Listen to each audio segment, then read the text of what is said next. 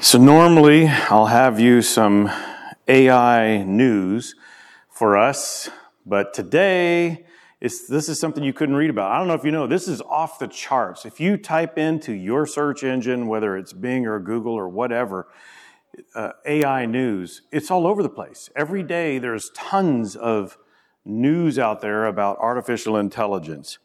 But I want to give you something you don't know about. I haven't told anyone till now. LinkedIn, using artificial intelligence, attempted to recruit your pastor for an AI job, writing and screening AI content on October 7th, 2023. While I was here at the church after the men's breakfast, LinkedIn did a recruiting thing, trying to recruit me to do some of this AI stuff. It's amusing to me that AI is doing this. And maybe you see this happening yourself. Sometimes your computers will do things where AI is running something. So basically, this thing can start where pop-ups can start coming up on your computer. You've had this happen? Well, now it's AI's playing around, and pop-ups will come up with ads for pop-up blockers. Have you seen this? So now you're like, oh, should I? And then if you do, guess what? A whole lot more pop-up blocker ads are going to come because AI is going to go, oh, they click bait like we put out there. They'll click it. That's what's happening right now. But it's fascinating to me because when I learned that LinkedIn was aggressively trying to seek content writers for their AI programs, and this is actually one of the big companies that was recruiting. And what they're doing is they're trying to get people to check and write content so that when somebody says, hey, ChatGPT, or hey, whatever one it is, they say, I would like to do this. There's got to be somebody who's inputting data at some point in time. So right now they need a whole bunch of people doing that and then checking what's being put out. So people are still involved, and so even though you think it's artificial intelligence, it's actually more artificial than you think. Beyond Artificial Intelligence is the series we're going through. When things don't make sense, God's Word still does. Timeless Wisdom from Proverbs and James. We're going through Proverbs. Now, I'll give you a statement that I gave you last week. God's Word is far superior to and more practical than any kind of internet technology or opinions of humans. And I gave you that 2 weeks ago as well. Proverbs 1, verse 20 to the end of the chapter is the text, the title, Sage Screams and People's Response. I want to start off by telling you a story I told almost 3 years ago. This is a map up behind me of Stephanie's hometown.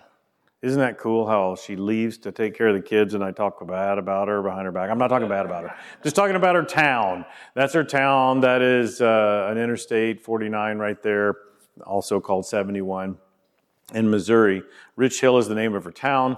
And just above Rich Hill, you'll see a bouncing ball come in and it'll circle a pond. That used to be known as Becker's Pond because the family with that last name owned the property. And young people, college age, I was a youth minister, and high school boys from athletes, we didn't mind swimming in this pond that cows and ducks left nasty in, and catfish, there's definitely catfish. We fished the ponds, but it's nasty. I mean, you step into it, it's not sandy beach stuff. It's nasty mucky muck, and then you feel like you have to shower shortly after you're in the pond. I mean, it's nasty. It smells bad, but we didn't care. So the high school boys, I was leading them on a camping thing at Becker's Pond, and I had an outstanding character with me. Now the girls were all with Stephanie. This is before we're married, but she was the high school Sunday school teacher, and she had the girls at a sleepover at her house. They're going to pamper themselves and have a nice time indoors, and we're going to rough it.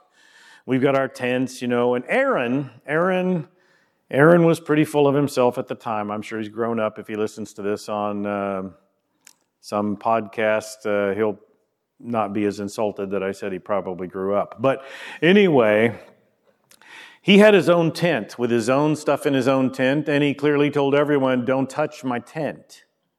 Nobody's sleeping in my tent. He had his brother there, and he wouldn't even let his brother in his tent. Okay, so Aaron's just—he's just Mr. Cool, you know. So he's just gonna do whatever he thinks is the coolest of all cool, because he thought he was that.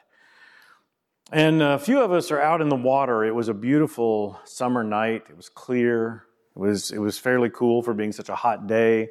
You could see all the stars in the sky, and I'm out there, and we're hanging on to each other's inner tube, just laying out in the water and just watching. Yeah, if you know anything about the Midwest, there's snakes in those waters too. But anyway, we're out there just watching the stars and looking at the, you know, beautiful sky and talking, and I heard something.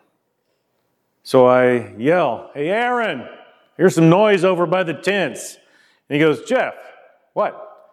Just be cool." Whatever. So, and I'm in charge, you know, I'm the youth minister. I'm not a whole lot older than he is, but I'm the one in charge. And so we're out in the water. We're having fun, just relaxing, you know. He's up there. He's got his little audience around the campfire, a couple of guys that are thinking he's as cool as he pretends to be. And I heard something again over by the tents. And I'm way away from the tents. The tents are even beyond Aaron and his buddies. And I'm out there, "Aaron, what? I'm hearing something over by the tent." He gets upset. "Jeff, just be cool." Well, whatever. It happened the third time. "Aaron, I hear something." He gets up out of his chair and he's like animated. "Just be cool." Whatever. A few minutes pass. Then I heard a car engine start. Like an old one. You could hear the exhaust, you know, like it had a hole in the pipe. And I'm like, what was that?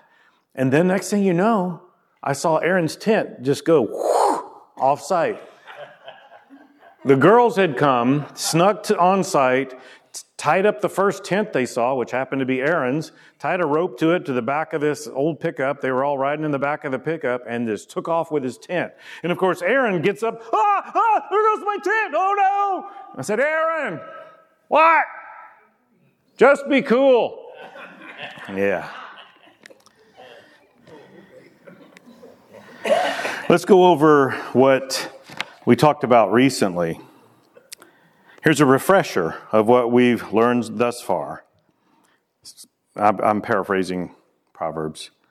"Child of mine, listen to wisdom. If you want to begin to understand anything God wants you to know, you must fear him.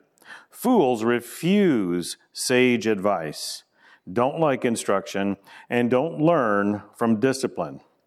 Stay away from people who are bad influences. Don't go after dishonest gain." Now, I want to give you a quote. You'll see it come up behind me from Dr. Dave Bland. First speech by personified wisdom is what we're going to look at today. The first speech by personified wisdom. This guy is the writer of the College Press NIV commentary that covers Proverbs and others. And for your information, some very generous anonymous donors have made it available to us that very soon we will have those books on our shelves in the church library. This is one of them. Here's the quote I want to give you. "The wisdom Proverbs describes is not designed to master life's challenges, but to learn to manage them and adapt. In learning to adapt, individuals grow and mature spiritually." Where did I get that quote? Well, it's not from the NIV commentary that he wrote. It's from another book. You'll see it pop up and go away. Aha, there you go. I did that on purpose. I just whet your appetite. When we get to the right place, I'm going to recommend that book to you. And it's pricey. But we'll talk about that another day. It's Proverbs and the Formation of Character is the name of it. We'll talk more about it when we get to that particular time in our studies. I want to give you a quote also from Jesus, because this sets the tone for today. Matthew chapter 5, verses 21 and following. You have heard that it was said to those of old, you shall not murder, and whoever murders will be liable to judgment. But I say to you that everyone who is angry with his brother will be liable to judgment. Whoever insults his brother will be liable to counsel, and whoever says, you fool, will be liable to the hell of fire. I say this, I wanted to quote this, give you this quote of Jesus up front, because the more we go through Proverbs, I'm so tempted so many times as I'm preparing to deliver messages on Proverbs. I can't do any better than any of this. It's any scripture in the Bible, any verse. I'm just tempted to say, let's just read it. That's good. It's just fine. I can't do any better. But hopefully I can do some things to help us try to read it more, focus on what it says, and maybe put it to practice. And one of those temptations you're going to have as you go through life and you learn more wisdom, it's very easy to look at those who refuse to learn it and want to be extra critical.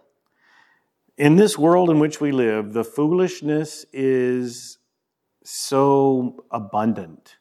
It's everywhere. And we're treating it like it's normal. We're normalizing foolishness.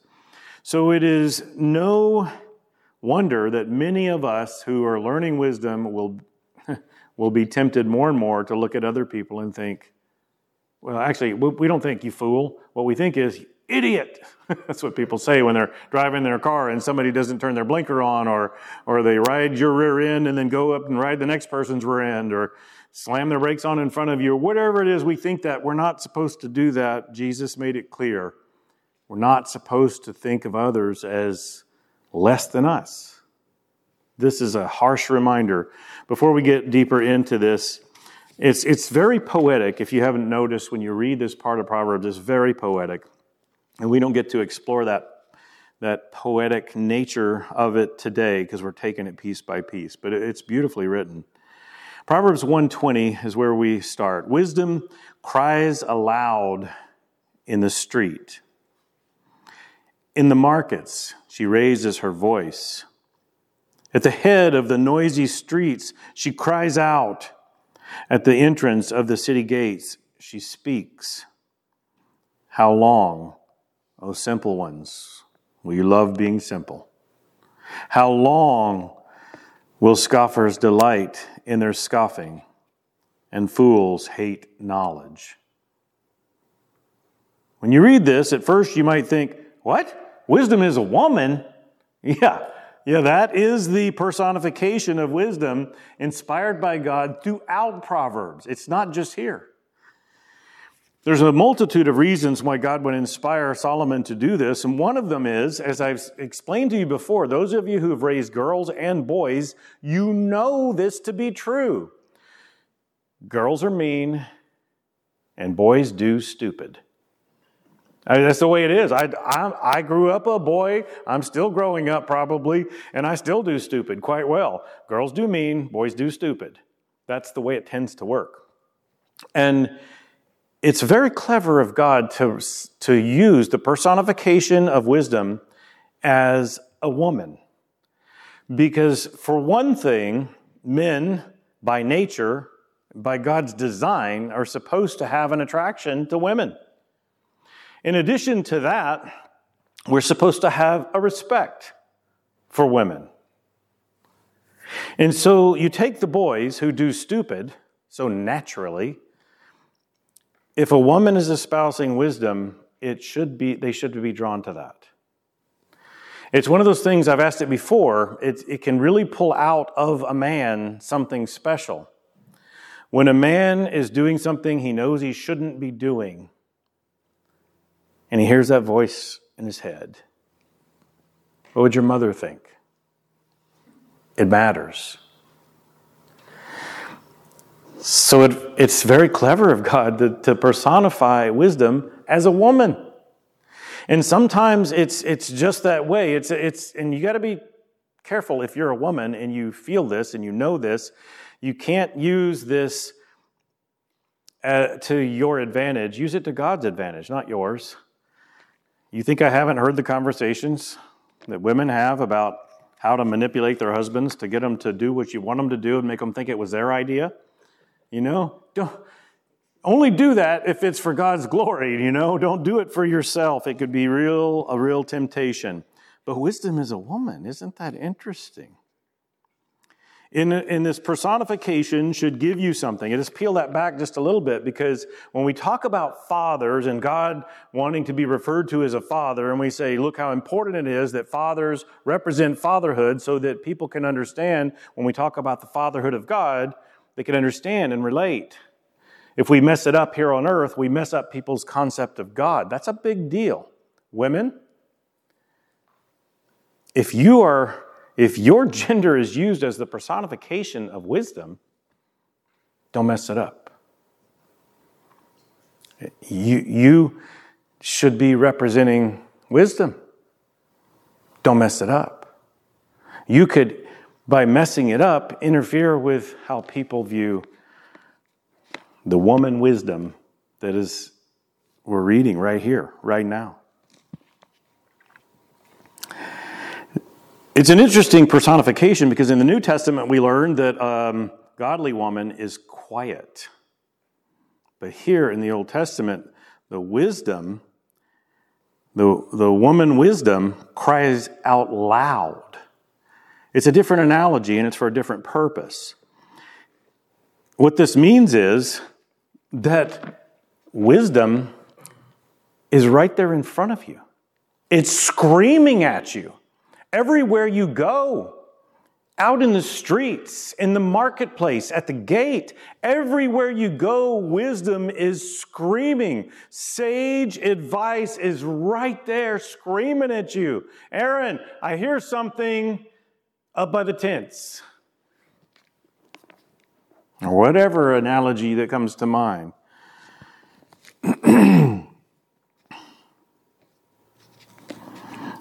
In the noisiness of life and the busyness of life, wisdom is screaming. And some of you will pause long enough to notice. Some of you like to take advantage, and maybe you've done this in the past, of these empty malls in the morning before the stores open, but the mall is open, so you walk the malls because it's a nice, safe place to walk, and it's outside of the rain. And you might find yourself sitting down and taking a break as people start to show up. And you might, or even maybe, as men tend to have a cutoff point when it comes to malls and shopping, like, we're done, you know, just we're done. Unless it includes tools or outdoor stuff, they're just done. So maybe you're sitting there and just watching, and you watch people, and you know, and if you observe, wisdom screams. You learn, That's foolish. And then you notice things like, that's a cool thing I just saw. Wisdom is everywhere. And then we dip into the woman wisdom. She says, how long, O simple ones, will you love being simple? Life is not so simple. We like to try to simplify things, but things are complicated. But if we keep it simple, then we make it easy, and we think it's better. But it's not so simple. How long will scoffers delight in their scoffing, and fools hate knowledge? Most of that we understand, but not everybody understands what scoff means. So let's lean on Webster's. Merriam-Webster's dictionary says, a scoff is an expression of scorn, derision, or contempt. It says it could also be an object of scorn, mockery, or derision.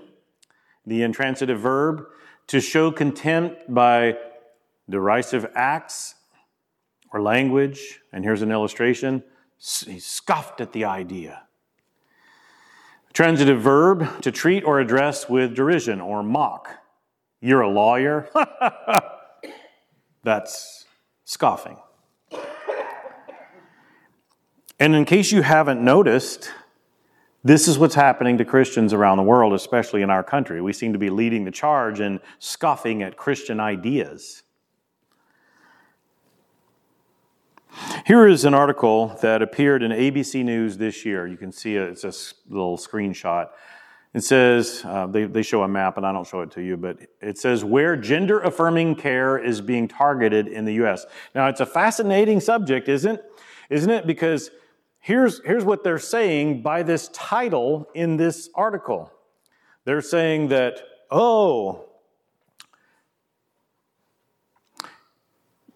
gender-affirming care is being targeted, when we all know the reality and what we see is happening is our children are being targeted.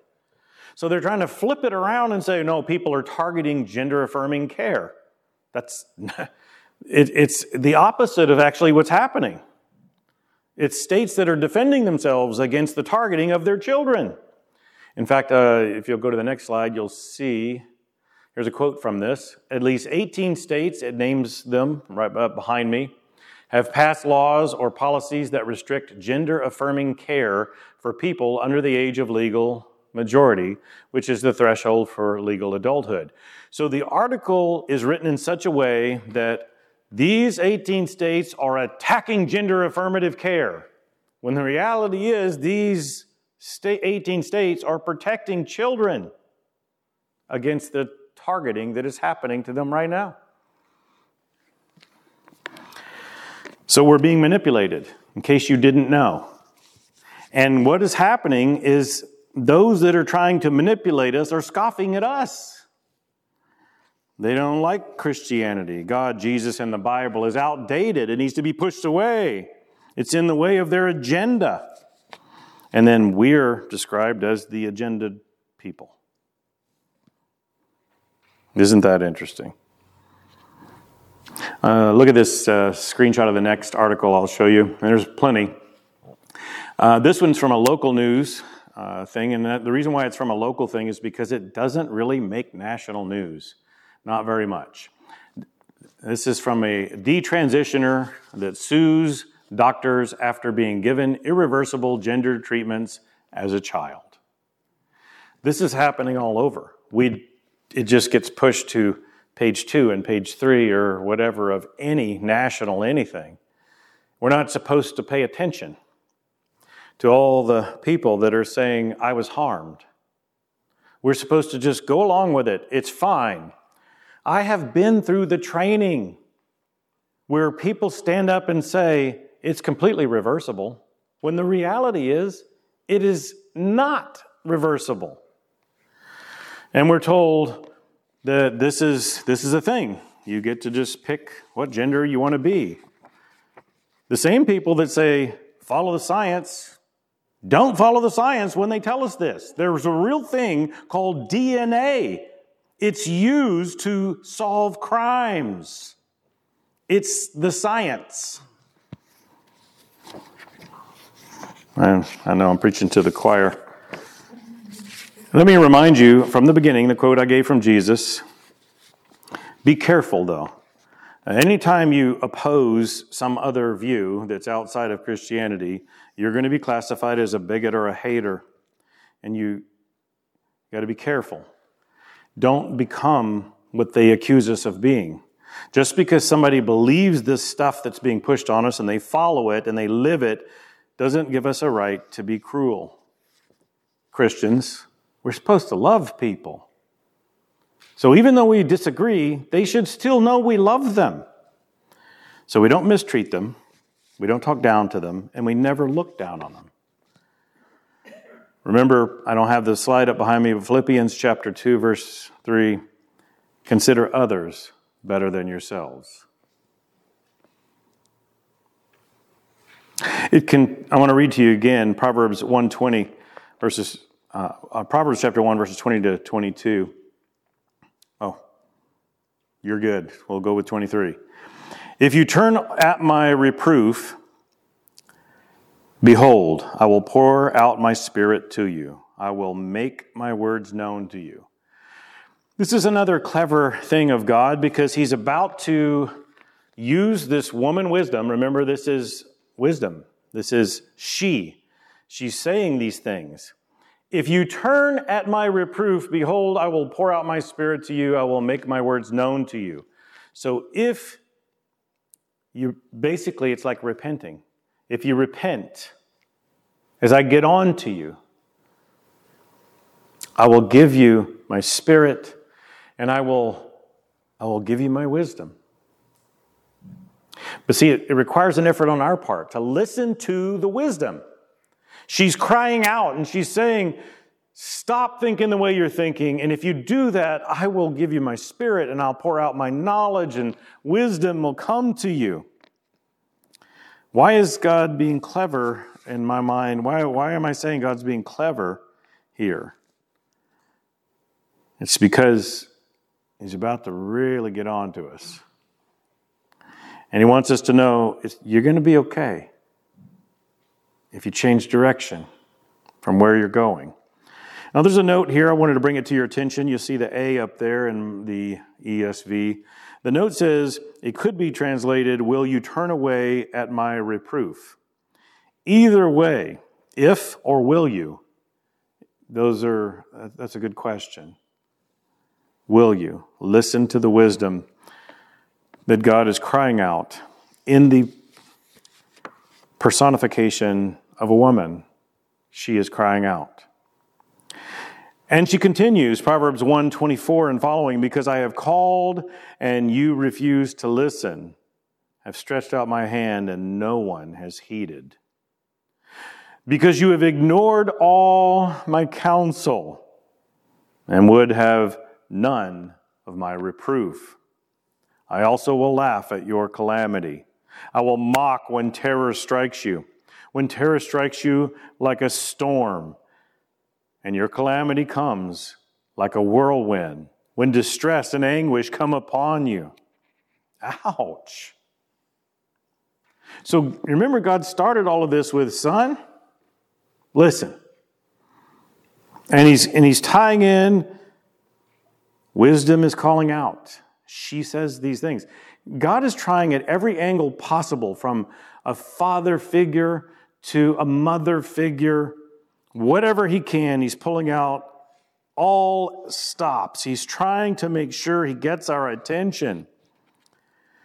If you don't listen, wisdom will laugh at you when you face the consequences of your foolishness. Just like we laughed at Aaron in my opening story. Just be cool. I want to give you a little bit of wisdom that Solomon wrote in Ecclesiastes from the Message Translation. This is Ecclesiastes 10, 12 through 14. The words of a wise person are gracious.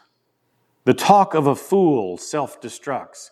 He starts out talking nonsense and ends up spouting insanity and evil. Pay attention to verse 14. Fools talk way too much, chattering stuff they know nothing about. And oftentimes when we read that type of a statement, fools talk way too much, chattering stuff they know nothing about, oftentimes we read that and we think of somebody else. Oh, I know somebody like that. Pause for a minute. Just for a minute, and ask yourself, could this be me sometimes? It doesn't hurt you to ask. Could I be perceived by others as someone who talks too much? Could I be perceived by others as somebody who is chattering about stuff I know nothing about? Oh, wait a minute. Pause and ask this question. God, do you perceive me this way? Sometimes. And if you dare ask that question, you probably should follow it up with, forgive me. I'm sorry that I'm not representing you well.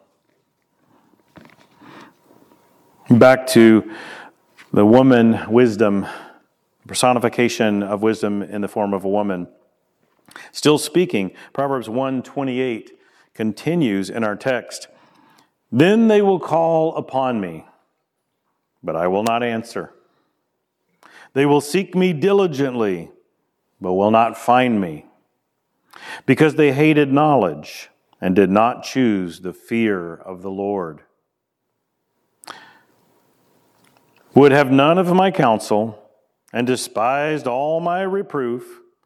Therefore they shall eat the fruit of their way, and have their fill of their own devices." My dad used to tell a story of how in their home, when he was growing up, whenever there was a privilege of having Coca-Cola in the home, you had to be informed in advance that you were going to get this at a particular time. You couldn't just go grab a Coca-Cola and drink it. No, that is reserved for something special.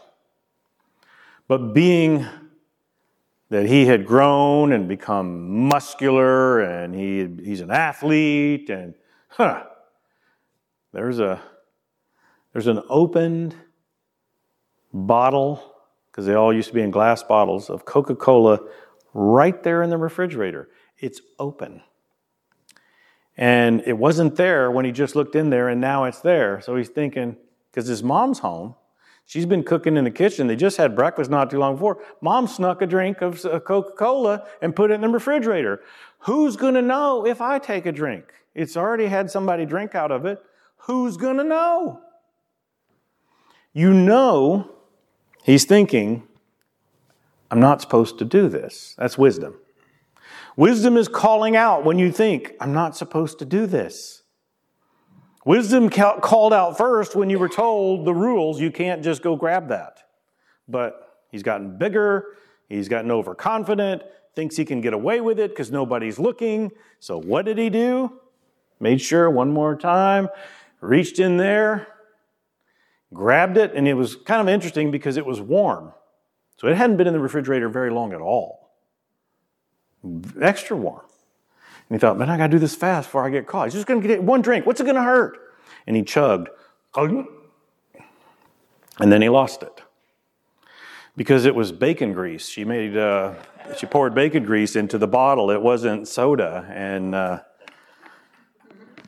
his mother came in to check on why he was choking. I love bacon, but I don't want to chug the warm grease. No, I'm sorry. She came in to check on him and saw what had happened, and she laughed at him. Wouldn't you? Yeah. Wisdom was calling out to him when he was told, don't. Wisdom called out to him when he was thinking, I shouldn't. Wisdom was still calling out as he's looking around. And wisdom laughed at him when he had the consequences. That's the way it works. It continues, Proverbs chapter 1, verses 32 and 33. We're wrapping up the text here. For the simple are killed by their turning away, and the complacency of fools destroys them. But whoever listens to me will dwell secure and will be at ease without dread of disaster. The simple are killed by their turning away. I'm one of these people that has been guilty of the clickbait, clicking on clickbait. There's been times where, we get told this stuff. We get told don't. I mean, in all of the security and safety training I've done and the nature of the kind of other job I do, I'm taught how to pay attention to your environment. I've gone home after being trained like this and tell my adult kids and my wife, okay, when you're out in public, do not be on your phone all the time. There's a lot of reasons for that. Besides the fact that you're disengaged from the people you're with, you're also an easy target of somebody. If you're not paying attention, if you're focused on this thing in front of you, you're not paying attention. You're an easy target. If you're aware, if you're looking around and somebody's thinking about targeting you and you see them, they're probably not going to target you. But if you don't see them at all, easy target. And I know this, I've been taught this, and yet sometimes I'll be on my phone out in public. I don't have to be. It's not necessary. Maybe you're one of these that finds yourself doing that too. And it's a crazy thing sometimes when you're talking to somebody and you're close to them, and what they're doing is they're on their phone and they're acting like this is more important than engaging you. And then you find out what they're doing is scrolling Facebook. Really? Really? Are you kidding me? So I know I'm not supposed to be doing this thing, and I know I shouldn't be doing clickbait. I shouldn't click on the bait. But sometimes it looks cool. Something shows up because AI is at work and it knows how I think. It's like, oh, that's a sport thing. I like sport things. As a former boxer, I still like fighting sports. So you show me fighting sports, I'll click on it sometimes, don't you? Of course you do. Yeah. But then you click on it and somebody breaks a bone. You're like, oh, I didn't want to see that. It's hard to unsee that stuff.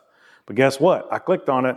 So now AI thinks he wants to watch that kind of stuff. So something that doesn't look like there's going to be an accident will pop up, then turns out to be an accident.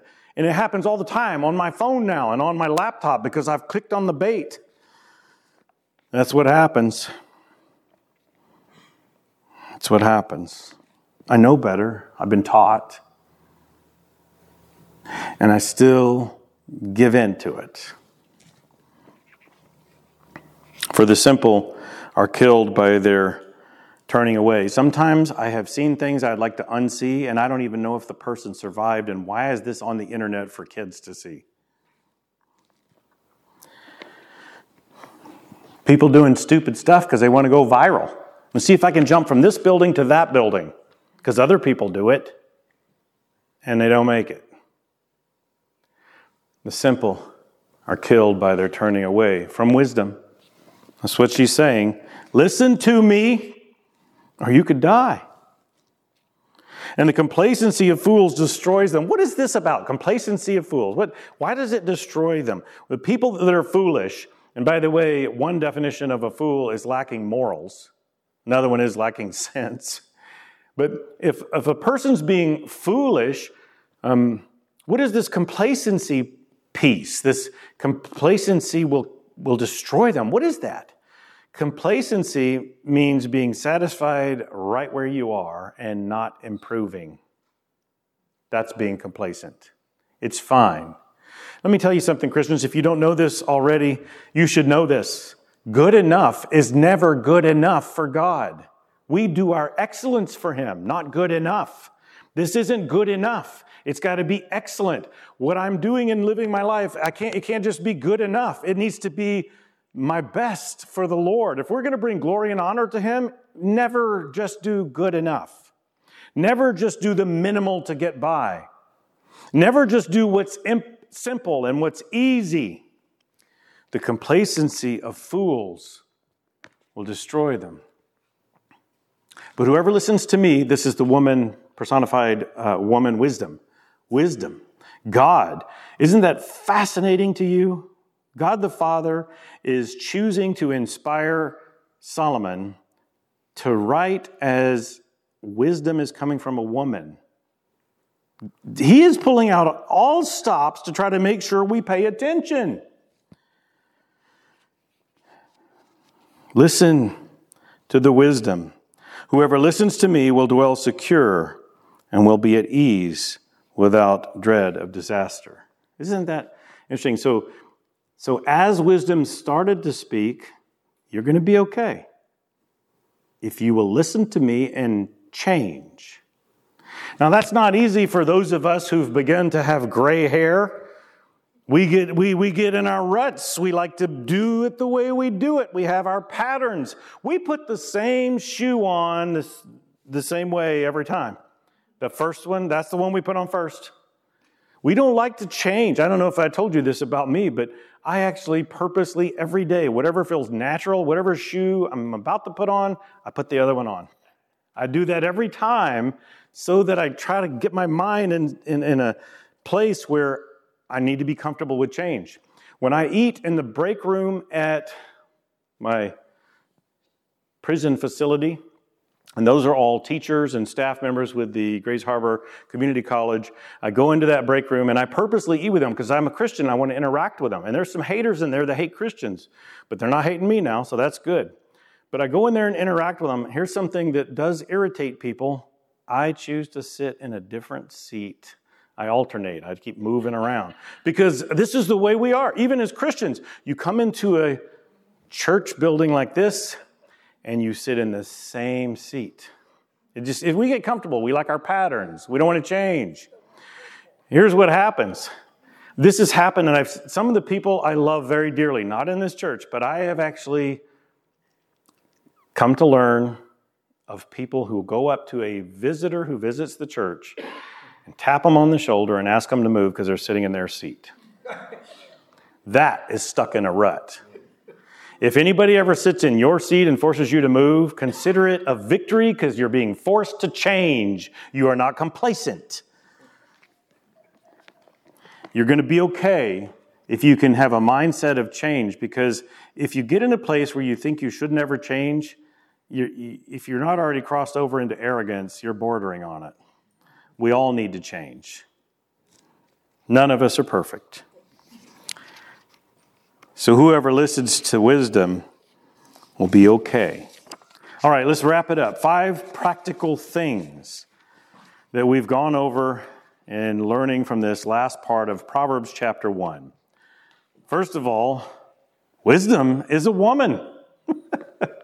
I love saying that. It's so cool. But ask the question, why? Because God is doing everything possible to get our attention. He speaks to us as a father, especially when he says, son, listen to my father's instruction. And then he flips it. Wisdom is a woman. He is trying to make this as palatable and as appealing as possible. Listen. Whatever it takes, listen to the wisdom. Second thing, sage advice, wisdom, screams in common places and things. It's there, out in the streets. It's there, even in the schools that seem to have less and less wisdom in the curriculum. It's there. Even in the difficult circumstances and going through trauma, even in the malls, even in the grocery store, even in your chaotic daily lives, even on the sports field, even at work, even in the church, even in the woods, even on the lake, even in the play, even at the concert, hanging out with friends, interacting with neighbors. You might even notice if you're being reclusive and an isolationist. Wisdom is screaming. Sage advice is screaming in common places and things, but we've got to listen. Some of us are too busy and haven't been listening. Wisdom screams at us, but we're not hearing. And I wanted to give you this earlier, and I didn't do that. And when it mentioned in Ecclesiastes that fools chatter, they talk too much. You know, when we're having conversations with other people, oftentimes what we're doing is thinking about what we're going to say before they're done talking so that we're ready to jump in and say it. And what that necessarily means is we're not listening. And we say, well, preacher, if I listen the whole time, then I'm never going to get a chance to jump in. That's okay. You might learn something. If you haven't figured this out, if you're running your mouth the whole time, you're not listening. If it's your mouth that's going all the time, you're not learning. I don't know if you've noticed this, but sometimes the quietest amongst us are the smartest in the room. I'll talk about somebody that probably listens to this that ends up on podcasts. He's been here with us. He's Brandon. It's hard to miss. Brandon, his family. Dale Mix is his dad, who was an elder who taught the communion and offering meditations class for years at the church where I served for 18 years. He's a tall man, but Brandon, his oldest son, is very big. I don't know, 6'4", 350 pounds, played for PLU. He's been here. You can't miss him when he's here. So next time you see somebody that comes in that's as big as Jeremiah that comes to our men's breakfast, that's Brandon. Brandon was nonverbal for a long time. He's on the spectrum. I remember when Brandon was real little, most kids his age were this little and he's this little. He was always big. I remember one time I was going to teach his class. It might have been Vacation Bible School, and he crawled under this kid's classroom chair, and the chair had all four legs off the ground and was squeezing him around his back as he was on all fours trying to hide from me. It's like, you can't, Brandon, you can't hide. You're too big. I see you. Oh, so he gets up. But Brandon became nonverbal for a long time. He didn't talk. He was always there. He was always there in church. He grew up and became this large man. And we did a youth group trip while he was still in high school, playing football on the line. He could have been the whole line, but he was playing on the line on the high school football team, and he was respected for his size and athleticism. He still plays rugby today, and he's, 10 years out of high school. But Brandon, we when the Joplin tornado came, that's we sent a trip, and Brandon went on the trip. And the things that he witnessed there, the stories that people told of how one little girl, she wound up, I think, like 3 miles away, and she was perfectly fine. She was healthy and fine, but a tornado carried her. And they asked her how she survived, and she said, "Angels held me." Those stories, they moved Brandon. And on the road trip back, Brandon was talking. And he still didn't talk much, but he talked. And when Brandon came back talking, this kid that I had essentially helped be a part of raising, when he talked, wisdom came out. He was listening all the time. He never talked. And from watching Brandon, it occurred to me, that's what God was talking about. I need to be silent. And I'll learn more. And Brandon, he's wise. Third thing, fools don't fear God, listen to the loud, obvious wisdom of God, and they ignore the facts. We're the ones being criticized in the world in large part, but it's the fools that don't fear God. And they don't listen to the loud, obvious wisdom of God. It's right here in this book. And they ignore the facts. It's not us, unless you're a fool. The fourth thing, fools, ignorers of wisdom, will cry for it when it's too late. As I said to Aaron, "Hey, Aaron, I hear something." He kept saying, "Jeff, be cool." And then at the end, when something was happening, all his stuff's going away. Ah! Too late. You were given wisdom several times, Aaron. And the fifth thing, those who listen and live wisdom will be all right. May that be you.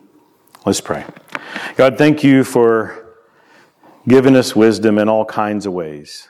Thank you for giving us a book of wisdom within your book of wisdom. Teach us to be obedient. Teach us to turn. Help us to please you in how we conduct ourselves. And may what we do and what we say be in accordance with your wisdom. In Jesus' name we pray. Amen.